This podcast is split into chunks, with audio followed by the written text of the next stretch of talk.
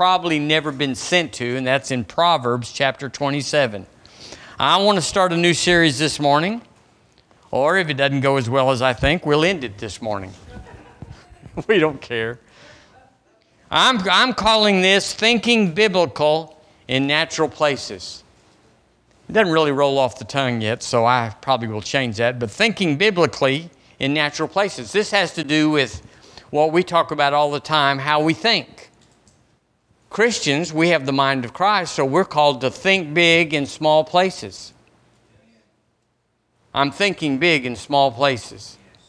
Say with me. I'm thinking big in small places. In other words, my surroundings, little people with little visions, big limitations, fearful, afraid, they don't affect my life because I'm thinking and believing big, even though I'm in their world, I'm in this world. I'm not of this world. I'm thinking big in small places. So I want to I want to visit how good God is, how the good news is the bad news is wrong, and how the possibility, the potential, the capacity, the achievability of your life is way more than what you've seen around you. In other words, we can't take our cues from the world because they are the world. But on the other hand, we can't take our cues from what they say about the church. The world absolutely condemns the church, says we're, we're, we're a bunch of nutheads, nutheads, that we, we believe in fantasy and magic and all that. But the Bible says the wisdom of God is in the church. And that we're to be demonstrators. We're to demonstrate how it is. And the world thinks they're real smart. And they think the church is real dumb. But they would be wrong. But it's our job to demonstrate it and prove, if, if that's a place, that we got this stuff. So in Proverbs chapter 27, Look at this strange verse. It's in verse 7. the full soul loatheth a honeycomb, but to the hungry soul, every bitter thing is sweet. So he's talking about perspective there. You know, if you were in the desert, you'd been out there three days with no water, but you did have a brick of gold that you were dragging along with you. And some merchant came up and said, I've got a gallon of water here and I will sell it for a brick of gold. Well, if your perspective was 10 days ago when you were in town, you could buy anything. You wouldn't sell your brick for a gallon of water. But if you were about to keel over, you were about to die, and this man had the key to life, the perspective on gold changes. What was worth $100,000 is now worth a gallon of water because it'll save your life. It's perspective, isn't it? It's relative. It's, it's relative. And everything in our lives is relative. And here he says, the full soul, when he's full, he's not hungry, everything's going his way, everything's right, he loatheth a honeycomb. He doesn't need it, doesn't want it. He's full. But he said to someone else, the hungry soul, even bitter things. He's so hungry, he's so ready to have anything come into his life. What the full man would say was bitter, he's like, I'll take it.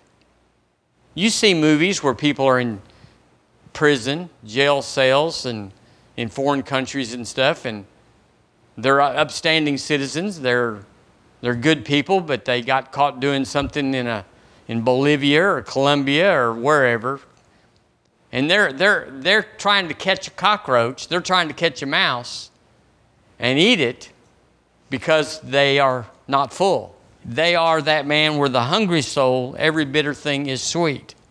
The uh, basic English version says, The full man has no use for honey, but to the man in need of food, every bitter thing is sweet. So our perspective is relative to our surroundings. We think different. So many times, people, Christians, all of us, when we get desperate for God, we're in a bad place. Things have gone south. They're just, we don't have any money or we're hungry or somebody's left us. It's tough. We get open. We say, God, if you'll do this for me, I'll, I'll do anything. We know the prodigal son was that guy. He got his inheritance. He went and did riotous living, whatever that is. How could you, how riotous could it be? Well, it's always been that way. You can, you can find sin anytime in any generation. But his perspective changed. He ran out of money. He was so hungry that he went into a pig pen, was feeding the hogs for what they were eating. And suddenly he was willing to do things he would have never been willing to do. And he was mad at his big brother, and he was mad at his father. And yet the Bible says in Luke 16 that he came to himself. He had a perspective change. How many of y'all all have? All of us have a testimony where our perspective changed. We, we were lost, but now we're found. We were blind, but now we see. And it was because, not because God found us where we were, but we let Him find us when we got to a better place. The, the, the new, the NEB, probably the New English Bible, says a, a man full fed refuses honey, but even bitter food tastes sweet to a hungry man. So it's talking about appetite there. So we're just going to spend just a moment on appetite. Appetite is from God. If you didn't have an appetite, you wouldn't know when to eat. You wouldn't know when to sleep. Many of us would not ever sleep. We just we just go through. But we have to. We have an appetite. We get so drowsy, we fall asleep and whatever.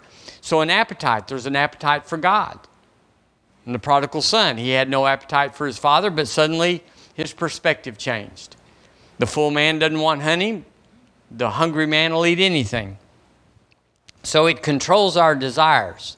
And a spiritual man is in control of his appetite. We, we take the inner man, the man that's born again, the man that's alive unto God, and we subjugate or we rule over our appetites for food, for pleasure, for all the things that are in this world that are sweet. Turn with me to Matthew chapter 5, if you would, please. Matthew chapter 5. We'll just see how far we get this morning. I predict we'll get pretty far. Verse 6 of chapter 5 in Matthew, the Lord Jesus says this. He said about appetite. Chapter, let's see, chapter 5, verse 6. He said, Blessed are they which do hunger and thirst after righteousness. So there's an appetite for righteousness. And if you're in sin, or if you're doing bad things, or if you're away from God, or you are mad at God, or whatever people are, we've all been there in a version. We don't want God because we're not hungry for God. Have you ever been where you weren't hungry to read the Word? I have. It's like, okay, I'll read it, but you know, I'm really busy right now. And then the other times where you just you just hold on tight. Like I gotta have it. I gotta have a lot of it. He said, Blessed are they which do hunger and thirst after righteousness, for they shall be filled. For I shall be filled. So whatever you're hungry for is what you're going to put in. And if you're backslid, you'll put in things that aren't good for you. We've all done that, for sure. Amen. The, the Amplified says, For they shall be completely satisfied. So, how does a man and a woman get satisfied? We have to get hungry for it. If you're nonchalant, if it's like, I am full, honey does not interest me, and this guy over here, he says, I, I've been eating bugs. Let me have a little dab of that. That'll be just fine. The Bible in basic English says, that, For they will have their desire. So we have to control our appetite because our appetite, well, if you don't control your appetite, your appetite will control you. And that's when we backslide. That's when we, we're off the reservation, so to speak. We're off track. We, we, and we have to come back to God because our appetite for the, for the negative or the worldly things gets full and it brings destruction. 2 Corinthians chapter 5. I'm going somewhere, I promise. You know we do. We're going to say this so we can say that.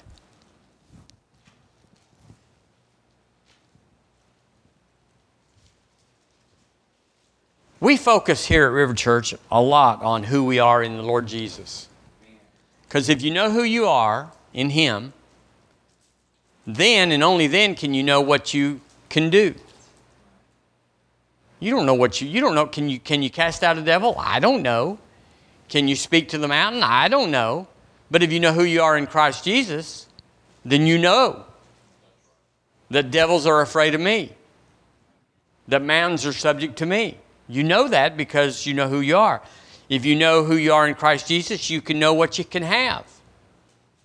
Well, I've kind of been bad. I don't think the Lord, I'm not going to ask Him for that because, you know, I hadn't been really good lately and I hadn't been talking to Him, so I'm not going to ask for that. Well, if you know who you are, you have the petitions which you've asked of Him. Even though, even though you were a worm yesterday, you can repent. You can confess your sins. He's faithful and just to forgive us and to cleanse us from all, all, all unrighteousness. So you'd go back, even though it's just been one day. Most people kind of wait till like they were when they were a kid, until mama's settled down, till she's not mad as a, as a wet hen, uh, as, a, as a hornet. We wait until she's cooled off. Well, God's not that way. He's always cool.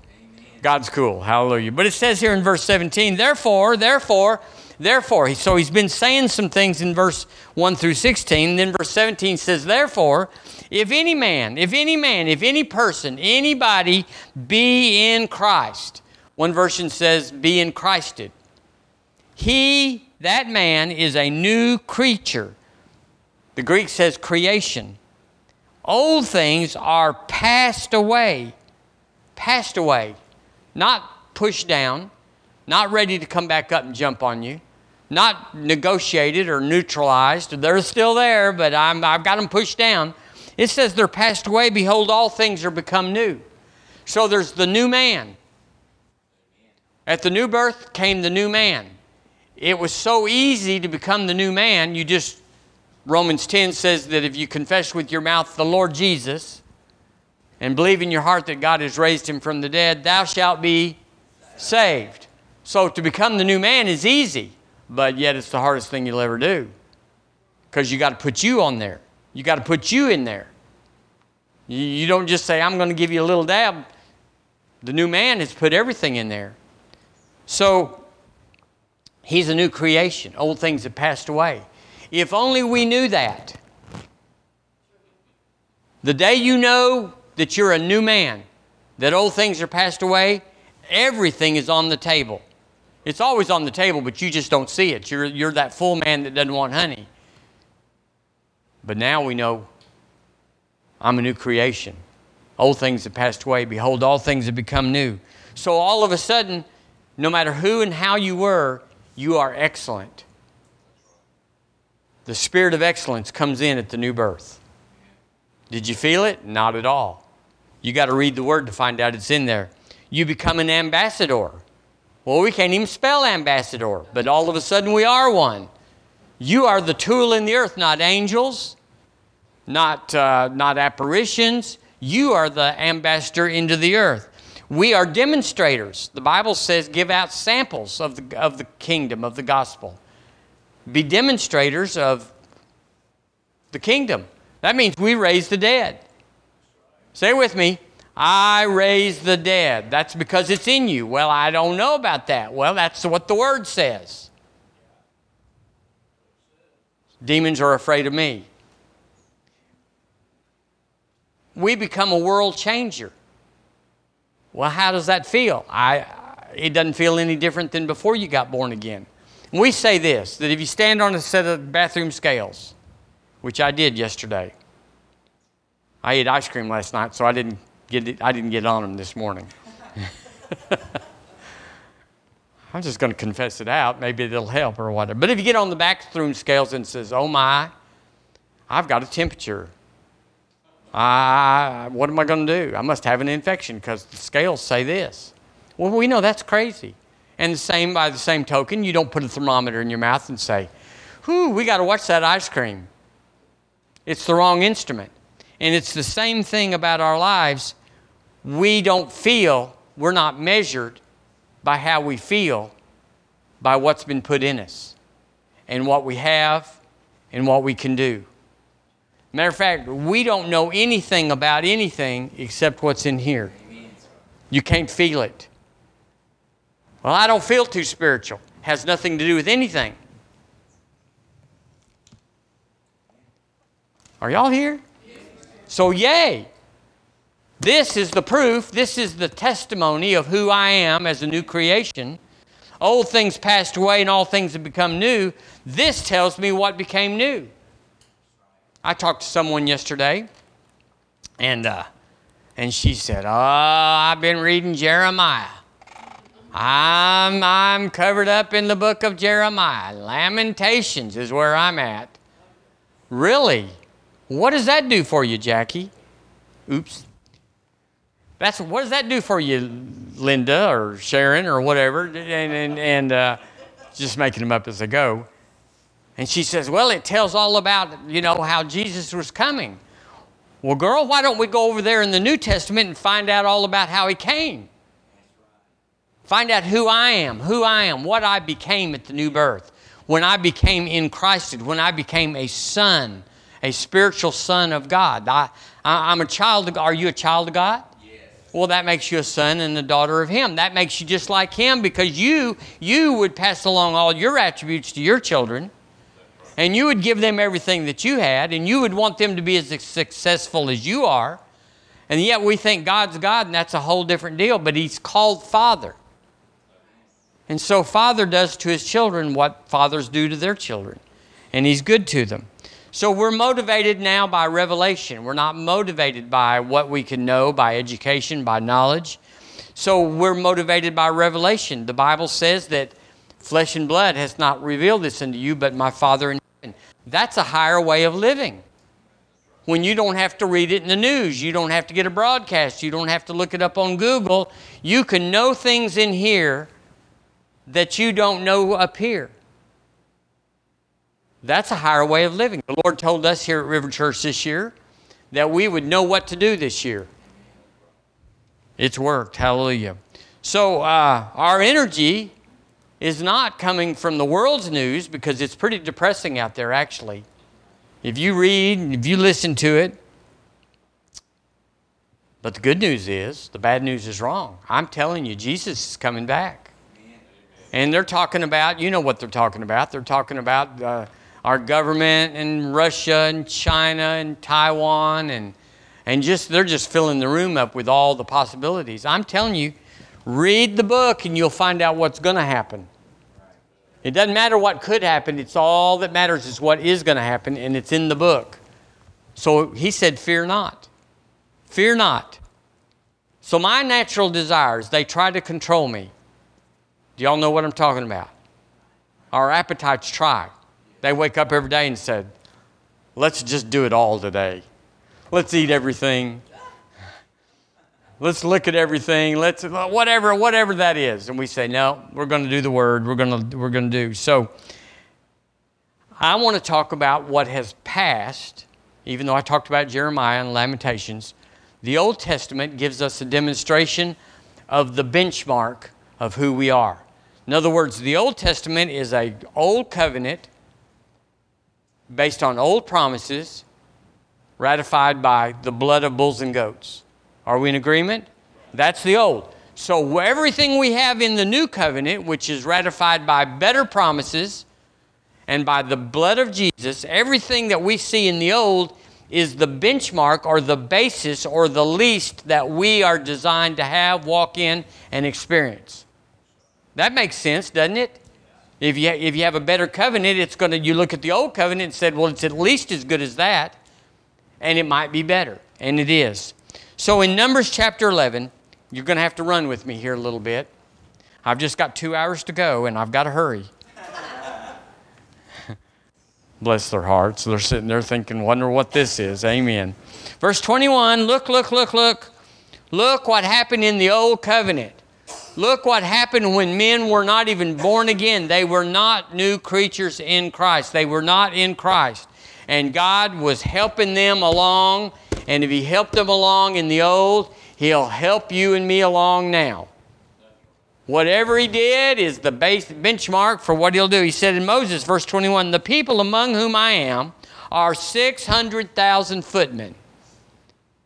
Can you agree? That's a bunch of boys. Yeah, and thou hast said, I will get. God, Moses is telling God, You have said, Lord, that I will give them flesh and that they may eat a whole month. 600,000 boys. I don't know if you've raised any boys, but uh, uh, hallelujah. They, you stock it up on Monday, the refrigerator's full, and on Wednesday, you're looking for just anything to get on the table for because those boys have been in there. Uh, verse 21, now verse 22 Shall the flocks and the herds be slain for them? So he's got a plan to suffice them, or shall all the fish of the sea be gathered together for them to suffice them? So Moses is saying, How are we going to do this? And the Lord said unto Moses, Shut your mouth. Is the Lord's hand waxed short? Thou shalt see now whether my word shall come to pass unto thee or not. We ought to know that's the word of the Lord to you and me right now. Every promise in the New Testament, He is saying to us when we go, How can this be? He is saying, uh, uh, Where was I? Thou shalt see now whether my word shall come to pass unto thee or not. That's how it works in the kingdom. Y'all say amen. That's how it works. He promises to deliver us, to get us out of the, the hole, out of the squeezy spot, out of the tight places, out of the how's this ever going to work? Moses even said, Well, are we going to have to slay all the cattle to make this happen for a month? Or are you going to have to bring every fish out of the sea? God said, I got so many ways to do this. Turn with me to uh, uh, verse 30. We'll skip a little there. And Moses sat, gat, don't you like that word in verse 30? Moses gat. It's southern. And Moses gat him into the camp, and he and the elders of Israel. Verse 31 And there went forth a wind from the Lord, from the Lord, from the Lord, and brought quails from the sea, and let them fall by the camp, as it were a day's journey on this side, and it were a day's journey on the other side, round about the camp. Look, look, look, look, and as it were two cubits high upon the face of the earth. He said he brought quail in from the sea, a day's journey, and he stacked them up two cubits. A cubit's 18, 16 to 18 inches. It's the distance between a man's elbow and the tip of his long finger. So about three feet, they were stacked up. So I, so I looked it up. Oh, verse 32, excuse me. And the people stood up all day and all that night and all the next day, and they gathered the quails.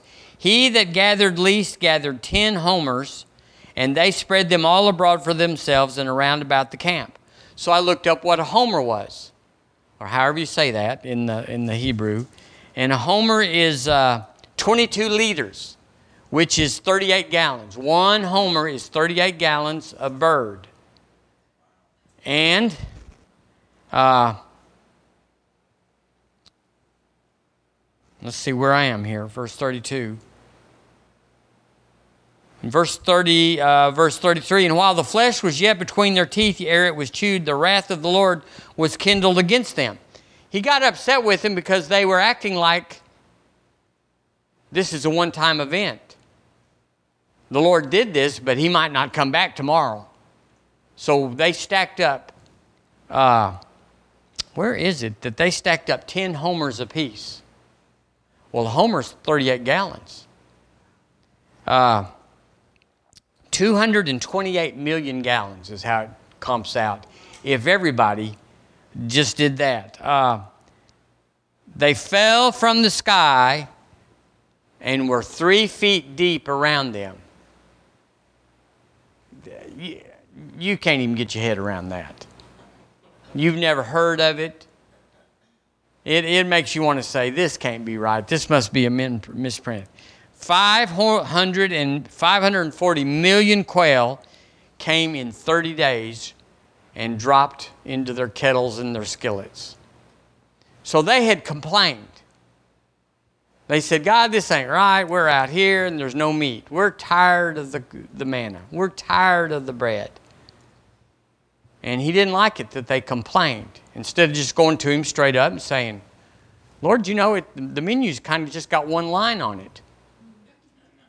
We, we'd like a, the, the supper menu or the, the weekend menu or whatever. We, have you got anything else out there? And they were a little haughty about it. They said, here's what they said was, we had it better in Egypt. Boy, that ticks the Lord off. He doesn't tick off in the New Testament, but in the Old, he but instead of just smiting them, he said, Watch this. And he brings them all this meat, more than they can eat. And that's all they have for 30 days is meat everywhere. 540 million. I, I didn't know there's that many quail in the whole earth. But he brought them in. Turn to Exodus chapter 16. Did you notice the Lord did come through with a miracle that no one could even believe? There was more there of what they asked for. Exodus chapter 16. We're talking about how good God is in the Old Testament and how we can expect that and more if we will get our perspective right. But if your mouth is full of honey, I mean, if you're full, full, full with life, and we're here in America, we're here in America, there's nothing that you can't get a hold of. There's nothing. This nation, you can buy anything, you can go see anything, you can do anything. You may not can do it but once, but you can do anything that's out there we're full.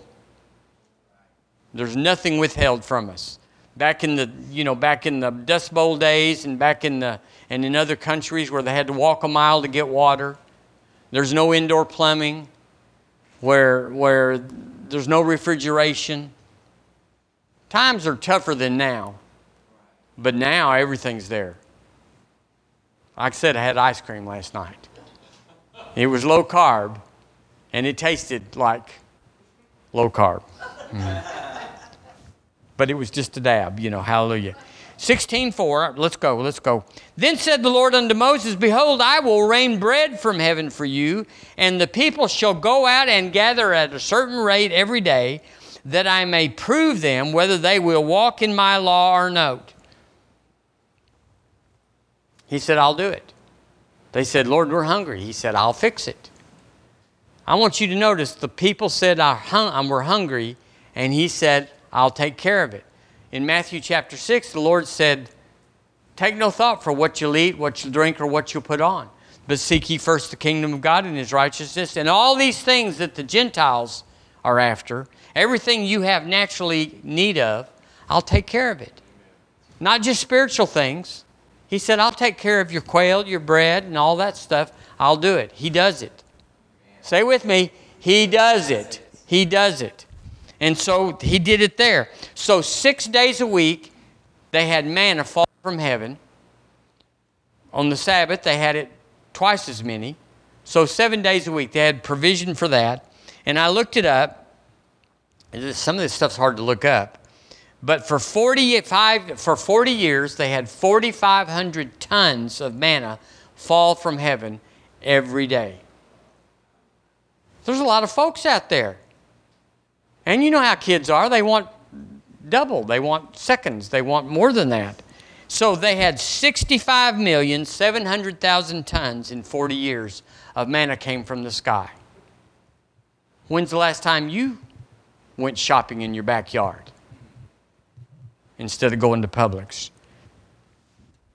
Turn to chapter 17, look in verse 6. I'm setting you up here that God's good. Act right because God's good. Verse 6 says, Behold. Well, let's go to verse. Uh, let's go to verse 4. Moses cried unto the Lord, saying, What shall I do with this people? They are ready to stone me.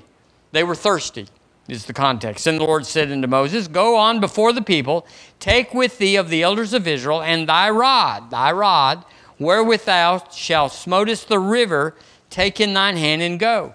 Behold, I will stand before thee there upon the rock. So he stood upon a rock in Horeb, and thou shalt smite the rock. A rock. It's a rock. It wasn't a special rock, it wasn't a magic rock, it was a rock. But God was making provision. And there shall come water out of it uh, that the people may drink. And Moses did so in the sight of the elders of Israel. And as you read on, you see there was a river that flowed out, and they had water. How much water? There was no rivers there, there was no lakes or streams or springs. And they required, I looked it up, 11 million gallons a day. They had 600,000 footmen, and they had a lot more folks than that. So they had uh, in, in, in Tuscaloosa, we go through 9 million in 1995. I couldn't find a later one. 1995, we went through 9,680,000 gallons a day. That's a lot of flushing. That's a lot of grass mow, uh, watering. That's a lot of whatever. 77 million gallons. And the Lord kept them up for 40 years. He's good. He didn't put a, a Mount Sinai waterworks in, he just had Moses strike the rock. They all knew it was him. I said they all knew it was him. It was undeniable. And the Lord likes that.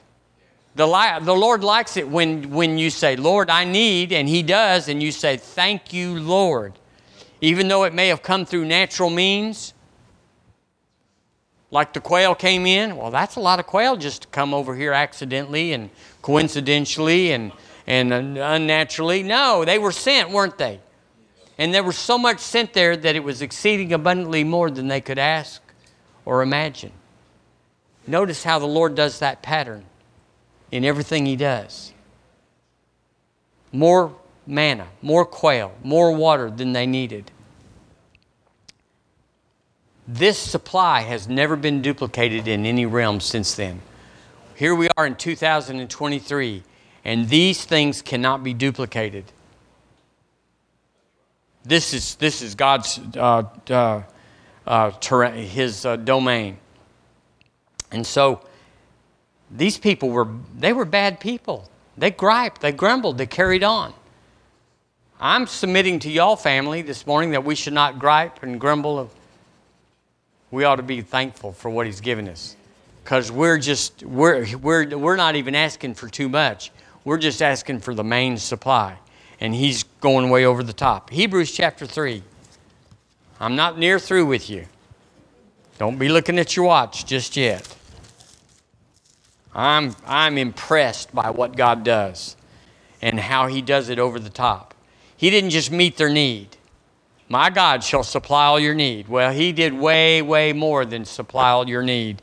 He was over the top. In verse, verse 8 of chapter 3, it says, Harden not your hearts as in the provocation, in the day of temptation in the wilderness when your fathers tempted me, proved me, and saw my works 40 years. So he supplied them even though they weren't acting just right. Wherefore I was grieved with that generation and said, They do always err in their hearts, and they have not known my ways. So I swear in my wrath, they shall not enter into my rest. So here you see the Lord's taking credit for all of that.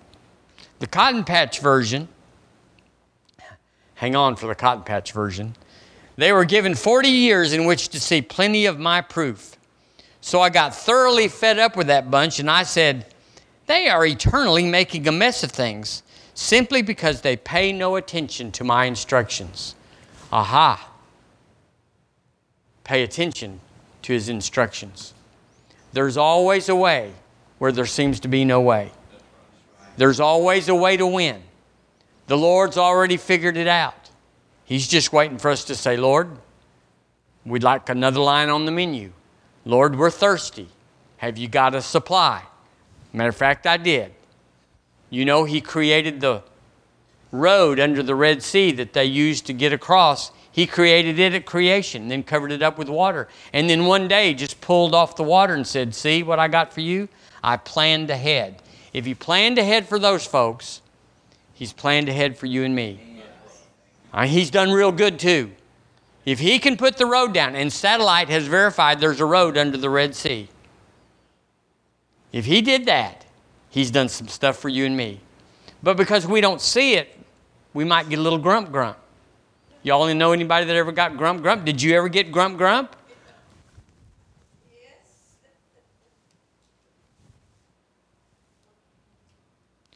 I looked up George Washington Carver because he had a conversation with God.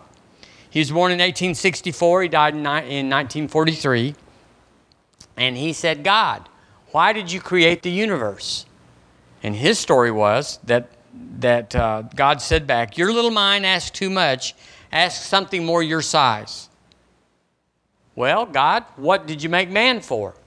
And the Lord said, You're still asking too much, little man, ask once more. So he said, God, you know the story. Why did you make the peanut? And God said, Now you're asking things more your size. Together we will find the answers. And George Washington Carver at Tuskegee in Alabama discovered 300 different innovative, uses for the peanut, including glue, soap, milk, dyes, shaving cream, malaria medicine, infantile paralysis medicine. He changed the world.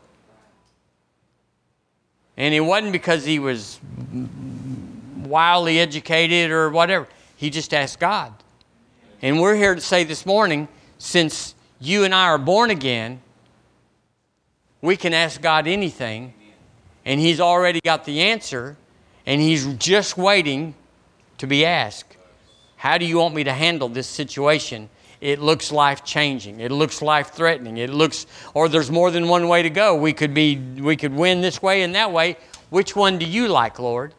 And that's when He talks. He's got a lot to say.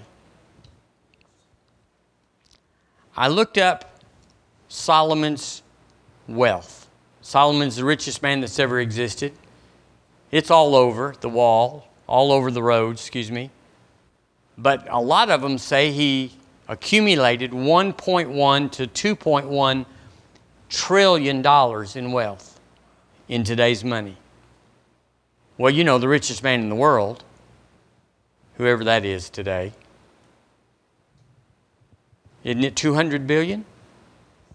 I mean, it's in and out of 200 billion, which is just a fifth of a trillion. And Solomon was the richest man, and he was a God man. God came to him one time and he said, uh, Ask me what you want, Solomon. You're my man. I, I, I want to give you whatever you want. And Solomon said, Well, I want wisdom to rule your people. And God said, Well, because you didn't ask for wealth, I'm going to give it to you. Because you didn't ask for long life, I'm going to give it to you. Because you didn't ask for wisdom for yourself, except just for yourself, but to rule my people, I'm going to give that to you. What a hot dog deal. I mean, God's got this thing figured out. He's so good.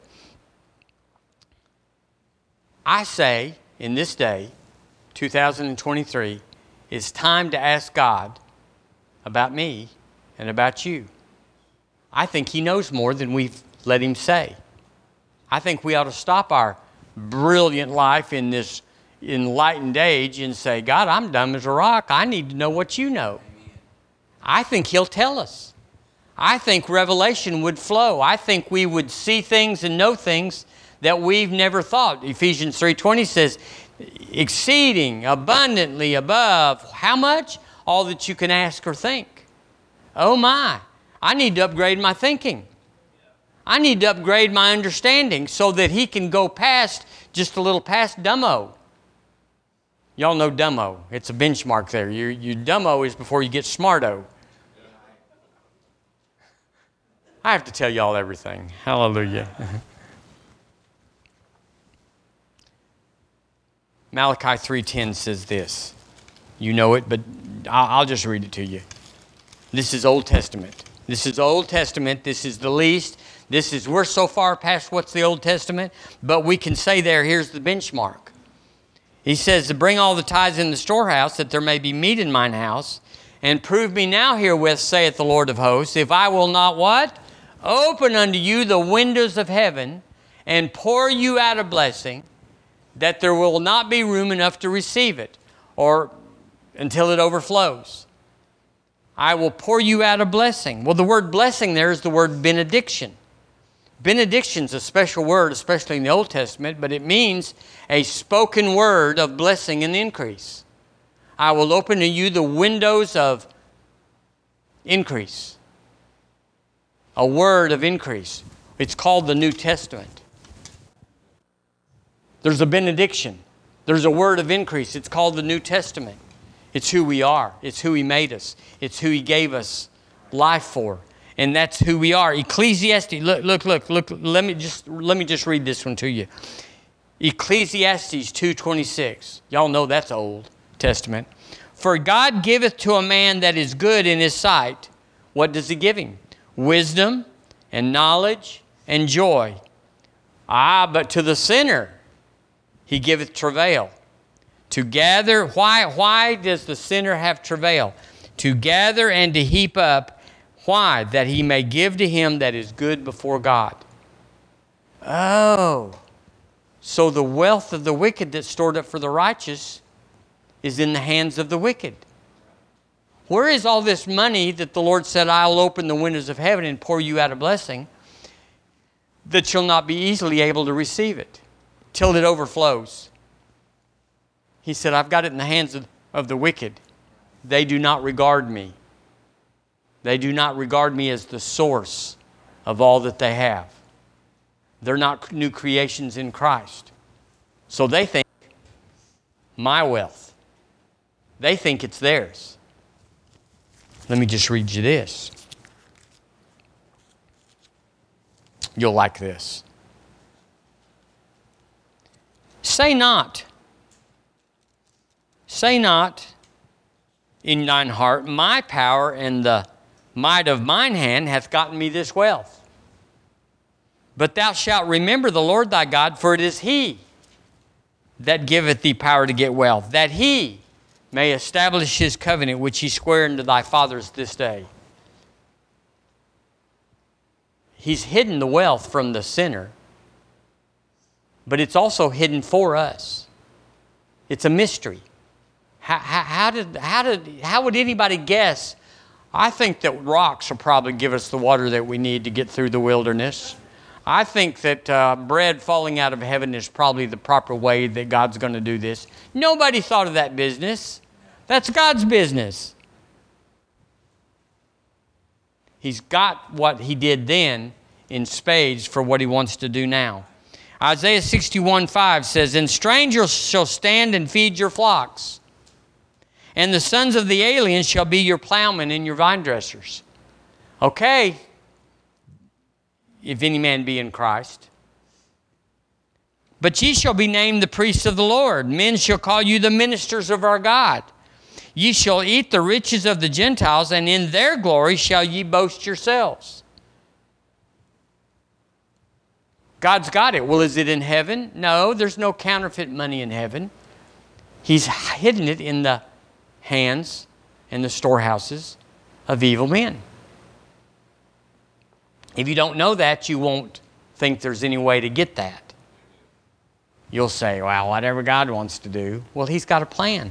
It says in Genesis 31 7, oh, remember this. This is cool about uh, Jacob. Uh, Jacob wanted a wife, and he says, I want that pretty good, that pretty girl over here.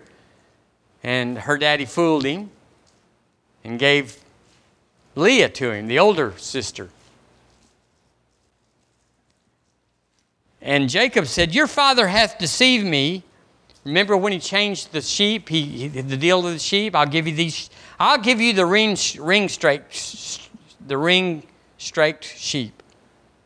There's never hardly any of them, but your whole wages for the whole year will be those sheep. You can have them. Well, doggone if not every sheep in there started being ring straked. He said, Well, I'll give you the, sh- the short legged sheep or the long eared sheep or whatever, whatever Jacob changed it to. That's what came up. And then he said, Your father hath deceived me and changed my wages ten times, but God suffered it not to hurt me. And I'm telling you, there's deals out there. It looks like people are going to take advantage of you. It looks like if you're honest, you're going to be left behind. It looks like if you do things according to the law, that you take off Sunday, or you bring your tithe into the storehouse, or you're nice to people that can't pay you back, it looks like you're at the end of the line. But he said here, what did he say? Suffered him not to hurt me. You're going to come out looking good. Do it God's way. One more. Oh, I got, I got more time. We, we, we can do, we can play cards here in a minute. Exodus 12, verse 35 says, And the children of Israel did according to the word of Moses. Look, they're coming out of Egypt, and they borrowed, the word is demanded, of the Egyptians jewels of silver. These, these were their bosses. And jewels of gold and raiment. That's designer stuff. Do y'all know? And the Lord gave the people favor in the sight of the Egyptians so that they lent unto them such things as they required, and they spoiled the Egyptians. Now that's the least. That's the minimum. That's the what the Lord says. I do this for every people, but I made y'all a better deal. Let me show you what the better deal is, and believe me for it. And what you have as an example in the Old Testament, I'll beat it. It's never been beaten. But he said, I'll, I'll up it. I'll do better for you. So if Elon Musk can have some stuff, and all those cats can have some stuff, it's time for the kingdom to be financed by the kingdom. We're not, I'm not passing judgment on anybody, their money or anything, their, their lives.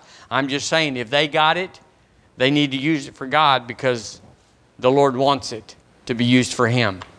These end days that we're in, which seem normal, because we are the frog in the kettle. Y'all know the frog in the kettle. You throw a frog in a hot boiling water, he jumps out. You put a frog in a kettle of lukewarm water and turn the temperature up, he'll sit there and fry because he never notices the change. We are in a society right now that is the frog in the kettle. It's just we're being acclimated to more and more evil. Do you know what your grandparents would have done? With what they're doing out there right now, what they're proclaiming and saying and, and teaching their kids and stuff, it's crazy.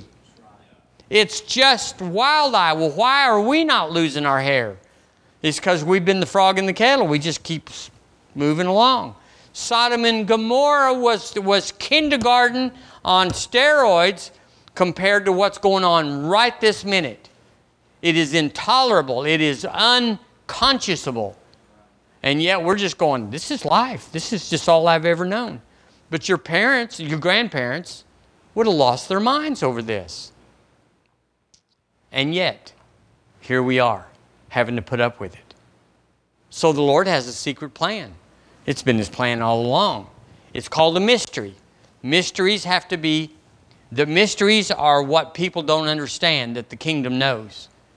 So the world cannot access these mysteries but you and I can. We're asking for wisdom. I have the mind of Christ. Y'all know y'all have the mind of Christ? So we, we can access this.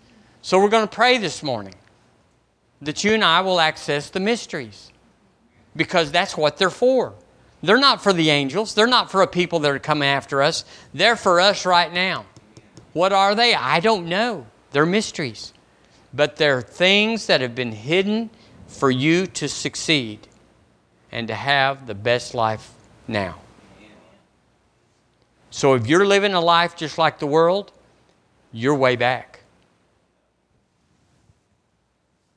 You're way back. We are, we are in the world, we are not of this world. So we, we look like them, we eat like them, we drive like them, we pay our mortgage just like them, or whatever, but we're not them. We are people that have been in Christed. We are new creatures in Him. Old things have passed away. Let's get on with the new. So, Father, we thank you right now. We know what you've got, and we know what you got it for. You got it for us. You've hidden things for us. And if we'll just ask you, if we'll just believe we receive, if we just come to ourselves in the pig pen, and say, This isn't who I am, and this is not what I have, and this is not what I do. You will show us what to do. And so we ask you now. We're asking you now, Lord, we're ready. We, we've been, maybe we've been on the honeycomb and we don't want anything else. But now we're seeing we don't have anything without you. So we ask you for the honeycomb. We ask you to supply us. We ask you for wisdom all over the house. Y'all are agreeing with me? We're, we're asking you for wisdom, Lord. We're asking you for revelation, things that don't come up out of our head, don't come out of our experience, don't come out of something we read or heard about. They're just from heaven and they drop down in us and we know what to do. We know, Lord, I thank you that we can know what to do in this wild and crazy world. We can know what to do. And so we ask you, help us know what to do. From this moment forward, this 20 this this 2023, this June 11th, we from this hour forth, we know what to do. I thank you for witty ideas, for inventions, for for for revelation, for insight, for discernment, for discretion to watch over us. For we know what to do. We know the decisions that are coming up. The decisions that are coming up, you will know the answer before you understand the challenge, saith the Lord. You will know what to do before you know what to do is attached to. And when the problem, the challenge, the situation reveals itself, you're already there and it's already taken care of in Jesus' name. So, Lord, we thank you. Now we act different now. We're not haughty, we're not puffed up. We're children of God, we're sons and daughters of Almighty. And we want to better this world for the kingdom's sake. And so we do it with you in Jesus' name. Amen. Amen. Amen. Amen. That's a good word, y'all. I don't mind saying it. I got it from him, so I'm not taking credit. It's a good word. We receive it. Thank you, Garland. We receive it. Amen. Well, let's sing a song. Let's go out of here happy.